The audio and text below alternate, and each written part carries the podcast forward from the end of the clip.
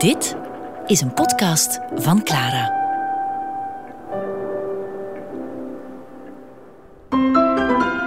Bauhaus. Met Goedroen de Geiter. Honderd jaar geleden ging in het Duitse stadje Weimar een nieuwe kunstschool van start. Bauhaus zou met vormgeving het leven beter maken. Het groeide uit tot een sterk merk voor moderne architectuur, meubelen en gebruiksvoorwerpen. De eerste directeur was Walter Ropius. It cannot be utopian enough. Zijn rol in de moderne beweging is niet te onderschatten. We konden ook geen andere titel bedenken voor de tweedelige documentaire over de legendarische school, haar leraren en studenten, het uitgebreide netwerk waarin ze opereerde en haar verwevenheid met andere moderne initiatieven. En eigenlijk nog tot op de dag van vandaag de vormgeving bepaalt. Al dus Minke Simon Thomas, conservator vormgeving bij het Rotterdamse Museum Boymans van Beuningen. Uitgangspunt zijn de meubelen, de gebouwen en de gebruiksvoorwerpen zelf, die tot op vandaag worden gemaakt, gebruikt en bewonderd. Twee kleine hoepels die ervoor zorgen dat wiegje kan wiebelen. Zegt Veronique Bonen, architectuurhistorica aan de ULB Faculté de l'Architectuur, een school die sommigen het Belgische Bauhaus wilden noemen.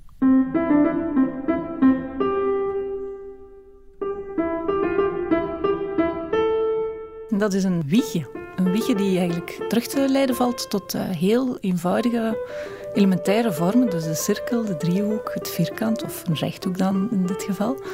Dus uh, je kan het eigenlijk zien als een soort van uh, twee schijven die, die samen eigenlijk met de punt naar beneden samengezet worden. En dan op de twee kopse kanten een driehoek ertegen.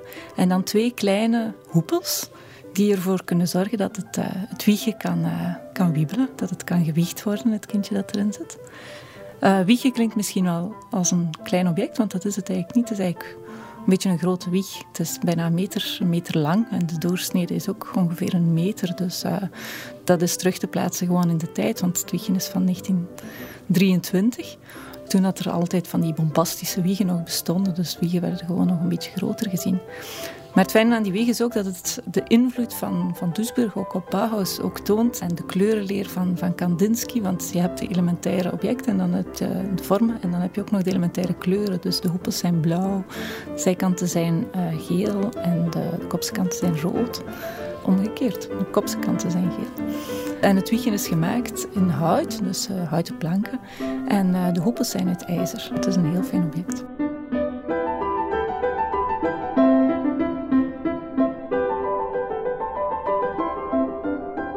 We herdenken dat 100 jaar geleden een hele bijzondere ontwerpschool werd opgericht in Weimar.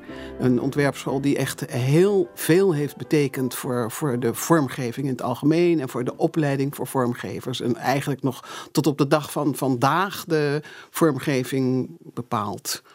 En ja, we herdenken het bestaan van die school.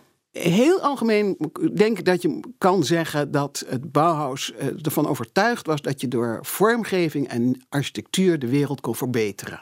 Well, I still remember when I came out of the First World War, I thought everything would snap back as it has been before, until one day, all of a sudden, I realized what there is now will remain and develop further, so that is something quite different from what was before. And there was one moment in my life which I do not forget. I don't know why, but all of a sudden I became aware that I would have to take part in something completely new, which uh, would change the conditions I had been living in before. Meteen na de Eerste Wereldoorlog, waarin iedereen niets liever wilde dan uh, dat vreselijke, die vreselijke oorlog en dat vreselijke verleden vergeten en, en, en een nieuwe stap naar een nieuwe wereld maken. Dat is ook zo uh, de kern van, van alles wat, wat daar gebeurde.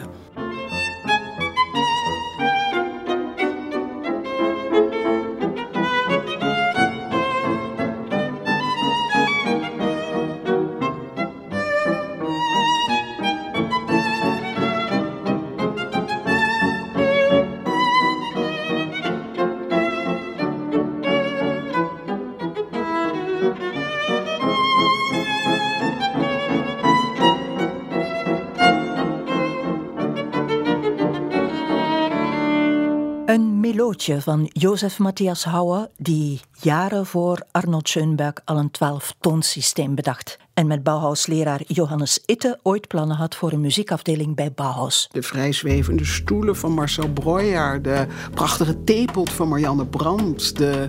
Bauhaus-iconen. Minke Simon Thomas kent ze uit haar hoofd. Bouwmeester Leo van Broek weet waarom Bauhaus-design van blijvende waarde is. Toen uh, uw grootouders in hun bruine, kleine woonkamers zaten, met zware houten zaten er andere mensen op deze stoelen. Precies dezelfde tijd. Restaurateur Gerry Vervoort heeft zo zijn eigen manier om Bauhaus te kaderen. En architectuurhistoricus Marc Dubois verklaart de faam van Bauhaus. Het staat ook met een manifest. Walter Kroopjes kijkt mee. Oeh, ja, dan, dan, kom je heel snel natuurlijk bij die iconen. Het, het Wagenveldlampje, dat kent natuurlijk iedereen met die mooie halfronde... Uh, de, de, de vrijzwevende stoelen van Marcel Breuer... de prachtige theepot van Marianne Brandt... de, uh, de weefsels van Gunther Stölzel. Um... Ja, je ziet dat in de, in de ramen waar soms opengaande delen een kleur hadden. Kamers waarin elke schuifdeur van een meubel een ander kleurtje kreeg... Dus kijk zelfs naar Corbusier zijn werk in de Villa Savoie, waar je polychrome paneeltjes in, in, in, in strak houtmeubilair gezet wordt, waar veelkleurige mozaïeken gebruikt worden. Dat is misschien ook de kwaliteit en de, de reden waarom Bauhaus producten, resultaten, gebouwen, textiel, gebruiksvoorwerpen niet kapot te krijgen zijn omdat ze net die, die rijkdom niet helemaal... Dat zijn geen moraliserende statements die in een soort van rationele kilte zijn bevroren. Het blijven speelse, dagelijkse, goed bruikbare voorwerpen en gezellige gebouwen. Anything we do, whether it's a painting or a building or a chair or anything, we have to study the human being using that. That is the starting point. Not this or that aesthetic idea. This is the true functionalism. Maar om het Bauhaus ook een beetje te kaderen, heb ik heel vaak klanten die hier komen en zeggen van, ah dat is, wel, dat is wel een mooi ontwerp. Maar dan geen idee hebben van de tijdsgeest waar dat ontworpen was. En dan, dan probeer ik altijd duidelijk te maken van, denk even terug aan het interieur van uw grootouders of uw overgrootouders. Dit meubel is van die tijd. Toen dat uw grootouders of overgrootouders of ouders zelfs in hun bruine kleine woonkamers zaten met zware houten meubelen en dan een zware tafel, waar dat dikwijls nog een plastic over lag om die tafel te beschermen.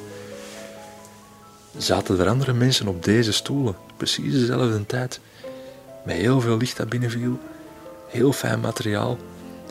Dat contrast, dat is, dat is enorm.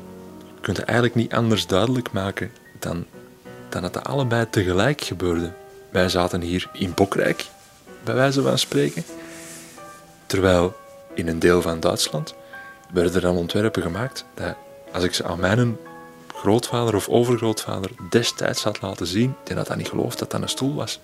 Die zou dat omgedraaid hebben en gekeerd hebben en die zou dat niet begrepen hebben dat daar ook mensen op zouden zitten. Of überhaupt schoon zouden vinden. Dat zijn totaal verschillende werelden.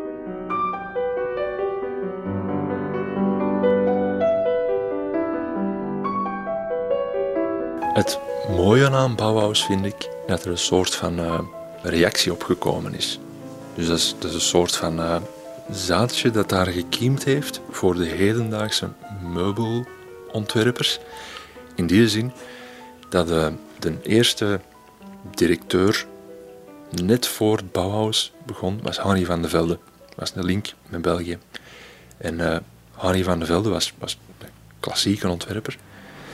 Wat je kon niet zelf dingen vervaardigen. En uh, het moment dat het Bauhaus ontstaan is, hebben ze de leerlingen aangemoedigd om zelf dingen te gaan maken, zelf dingen te gaan leren. Ze waren eigenlijk uh, zo met hun handen verweven met het ontwerp, het maakproces, dat zij hun stoel perfectioneerden en op die manier tot een, een ontwerp kwamen dat dat haalbaar was. Weimar im Frühling.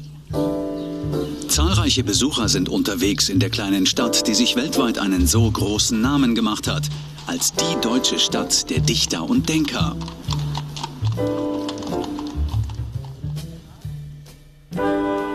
Als Wiege des Bauhaus ist Weimar weniger bekannt. Hier aber nahm die Erneuerung von Architektur, Kunst und Design ihren Anfang. 1902 erhielt der Belgier Henry van de Velde den Auftrag, in Weimar eine neue Kunst- und Gewerbeschule zu errichten. Bauhaus is natuurlijk iets dat uh, een voorgeschiedenis heeft Van der Velde. Uh, voor 1418. We hebben natuurlijk de Eerste Wereldoorlog, die heel Europa door elkaar schudt. En men krijgt dus een Bauhaus uh, in 1919. Maar die Kunstgewerbeschule, de groothertogische Kunstgewerbeschule, een complexe naam. En het, misschien het meest geniale van 19 te starten met eigenlijk toch niet veel veranderingen wat Van der Velde gedaan heeft, maar met een fantastische woord Bauhaus een logo bijna geworden, die eigenlijk een soort, eh, misschien te veel een soort containerbegrip geworden is. Zelfs tot en met een Brico-concern uh, in Duitsland, waar elke stad een Bauhaus heeft, maar heeft niks met het Bauhaus als dusdanig te maken.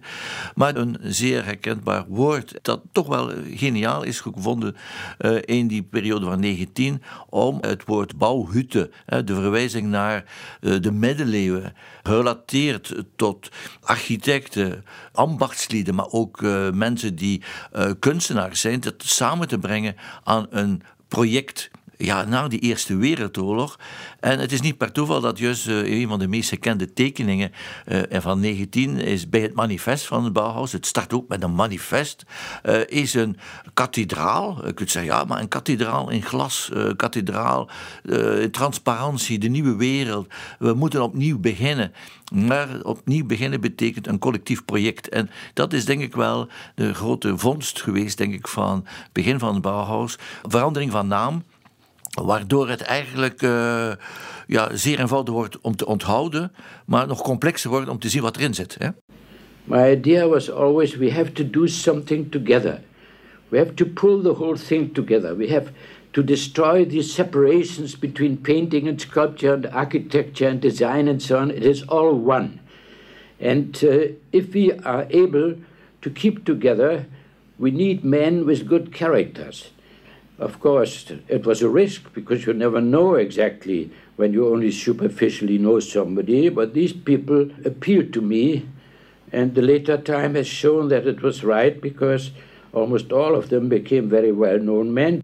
En het allerbelangrijkste nog weer iets, nog iets anders is, en dat is namelijk de fantastische PR-kwaliteiten van uh, Walter Gropius, die echt de, de, de public relations heeft uitgevonden die was echt zo goed in het, in het eh, reclame maken voor, voor de scholen en voor de producten die er gemaakt werden. En het al door maar proberen om die school uh, levend en bekend te, te, maken, dat, dat, dat, was, eh, dat was cruciaal.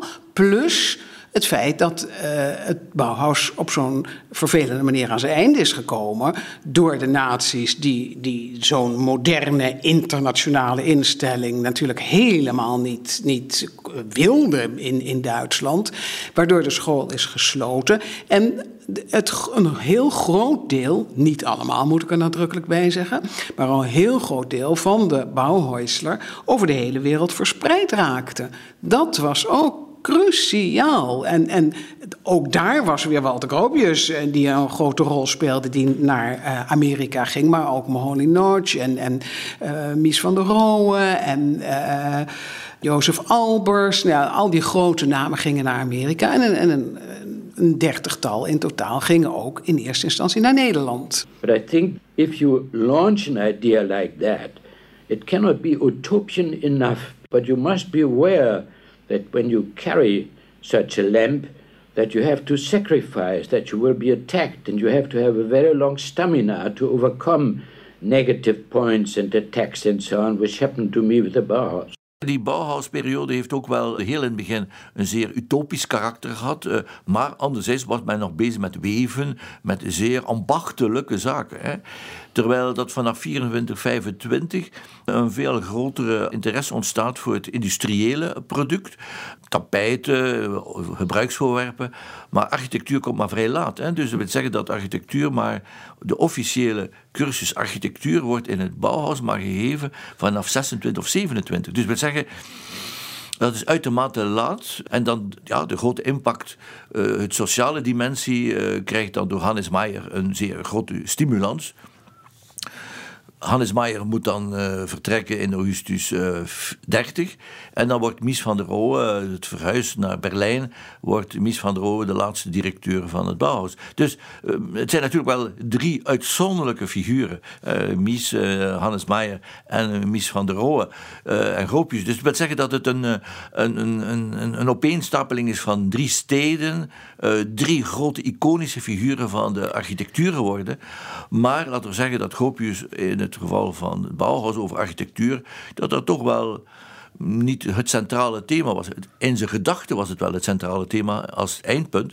Maar uiteindelijk, als je de producten bekijkt van het Bauhaus tot 26, dat zijn uh, ja, glazen, borden, textiel, metaalwerk, uh, glaswerk enzovoort.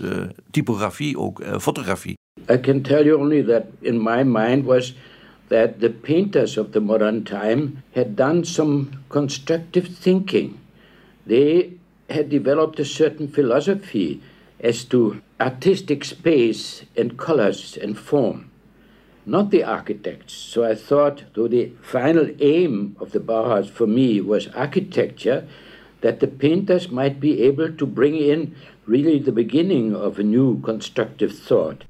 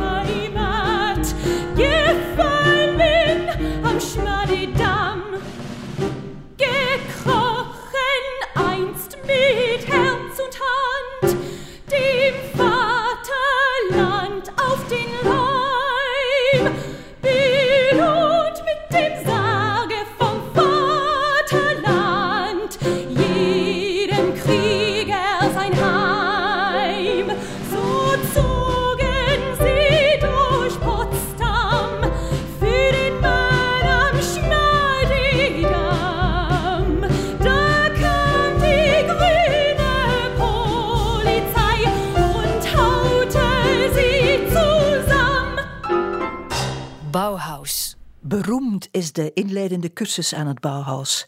In het Frans hebben ze daar een swingende naam voor. Met de propedeuse was het idee, je moet afleren wat je al kent. Vindt Veronique Bonen. Kunsthistoricus Andreas Pinchewski, die werkt in de musea van Stuttgart, heeft het over de bijzondere aanpak van Bauhaus-leraar Johannes Itten. A lot of garlic and onions to purge. Maar keren we nog eens terug naar de wieg van het begin. Veronique Bonen.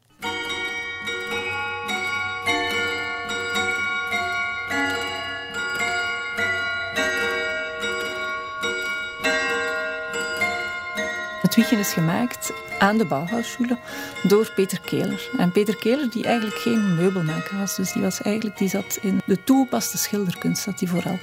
Dus aan de Bauhaus moest hij altijd eerst een, de propedeuse doen, dus de, de voorbereidende cursus bij Itten. Dus daar waar, waar hij ook met de kleuren leren aanraking kwam. En dan daarna heeft hij eigenlijk de richting ingegaan van de toegepaste schilderkunst. Dus dat is de muurschilderkunst. En dan heeft hij eigenlijk een heel specifiek... Zijn, zijn meeste opdrachten zijn dus ook, en zijn meeste realisaties zijn dus ook echt... eigenlijk interieurarchitectuur bijna. Dus eigenlijk dus kleurenvlakken, kleurcomposities zoeken voor ruimtes. Hij heeft ook een paar kinderkamers ontworpen en dan ook het wiegje. Hij heeft het ontwikkeld samen met eigenlijk twee bedden. Dus een bed voor de moeder en een bed voor de vader.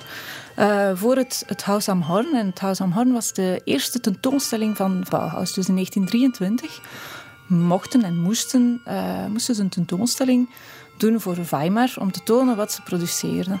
En dus dat was de gelegenheid om het ook het, het huis, een nieuwe soort modelwoning, te ontwikkelen vanuit de Bauhaus. Ook al was er op dat moment nog geen architectuurafdeling aan de Bauhaus. Um, en die ook in te richten. Dus dan Breuer heeft dan ook bijvoorbeeld uh, meubels gemaakt voor de living en zo. Uh, Keler maakte dan die drie bedden. En dan is er ook een, een, een hele een ganse inrichting gekomen voor een uh, kinderkamer met kindermeubelen door Alma Buscher. Dat was inderdaad heel erg belangrijk, wat dan de voorkoers of de voorleren wordt genoemd. En dat was het eerste half jaar. En de studenten die naar het Bauhaus kwamen, werden gedurende dat half jaar was eigenlijk de bedoeling dat ze alles zouden vergeten wat ze tot die tijd eigenlijk hadden geleerd over vormgeving. En dat is natuurlijk heel erg uh, revolutionair. Dat je begint met alles uit van het verleden vergeten en helemaal met een schone lei opnieuw beginnen. Er moest een soort brainwash, een reset noemen wordt. Heel simpel gezegd was vormgeving tot het Bauhaus eigenlijk het plaatsen van ornamenten. Dat is heel, heel kort door de bocht, maar dat was wel een beetje zo. Een stoel was een stoel en een tafel was een tafel. En de enige manier waarop je een nieuwe stoel of een nieuwe tafel kon maken, is daar andere ornamenten aan vastplakken. En in het Bauhaus zeiden ze: weg met die ornamenten. Wat is een stoel? Ga eens nadenken, wat is zitten? Mhm. Welke materialen heb ik om een stoel te maken? Hoe kan ik dat op een hele nieuwe, andere manier doen?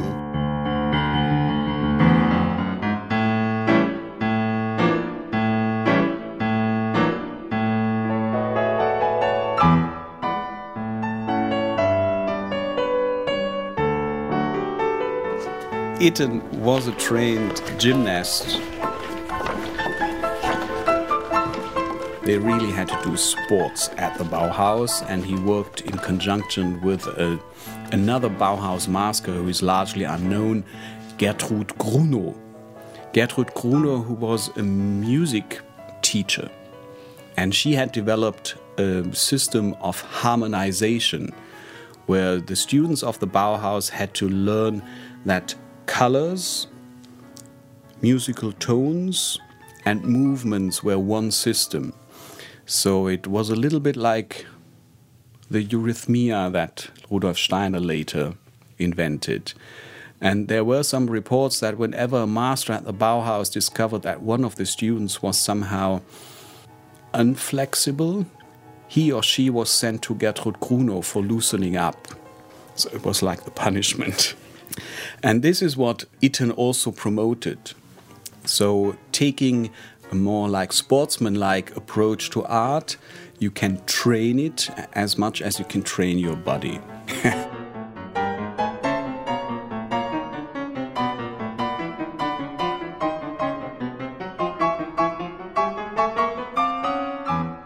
De grote man was natuurlijk Johannes Itten. Dat was de, de, degene die dat introduceerde op de school. Dat was ook de man die die, die voorkoers eigenlijk helemaal heeft voor, vormgegeven. En die kwam met een groep volgelingen eigenlijk al van een, van, van een school waar hij daarvoor had lesgegeven, kwam hij naar het Bauhaus. En die hadden daar eigenlijk een soort van secte. En dat, ja, dat nam inderdaad vrij rare vormen aan. In, in de zin van dat hij uh, ja, de, de, de, kantine van het Bauhaus, waar iedereen at, uh, vegetarisch maakte. En dat iedereen altijd maar knoflook moest eten. Uh, he also introduced a highly rigid dietary approach. Where the canteen of the Bauhaus in the first four years was very much dominated by Itchen's idea of what an artist should eat and drink in order to become good, and that was um, also very bizarre. A lot of garlic and onions to purge the body. So, the other thing that Itten did was introduce a kind of ritualistic approach to practicing art. I mean, Itten was a very esoteric artist at that time, very much influenced by uh, what we call the Mazdaznan cult or religion, where breathing techniques, eating, cooking, even uh, rules for how to practice sex.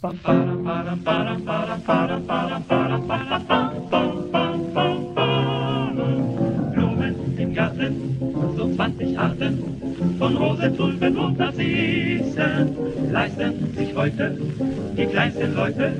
Das will ich alles gar nicht wissen. Mein kleiner grüner Kaktus steht draußen am Balkon. Hollari, hollari, hollero.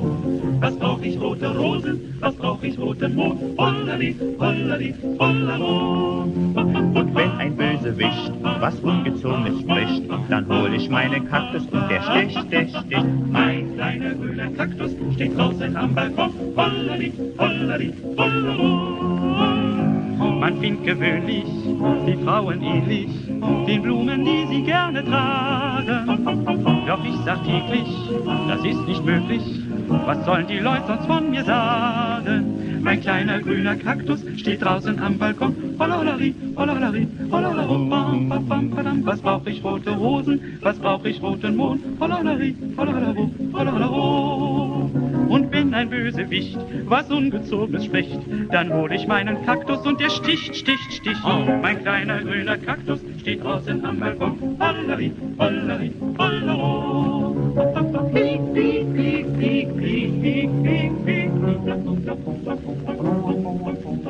Heute um vier klopft's an die Türe.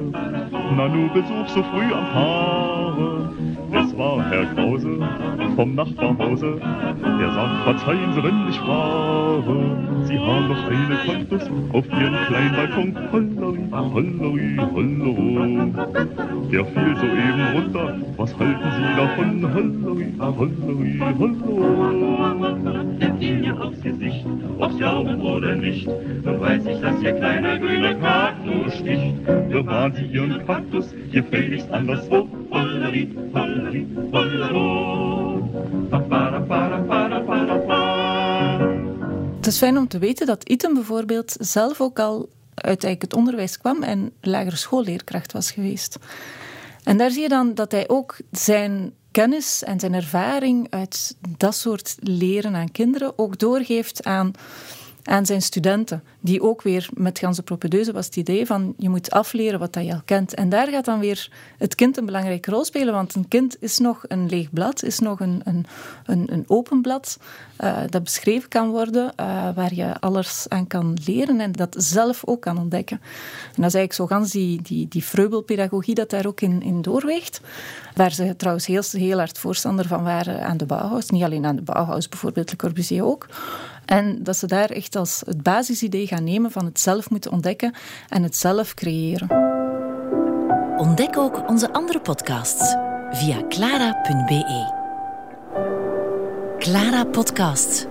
Blijf verwonderd.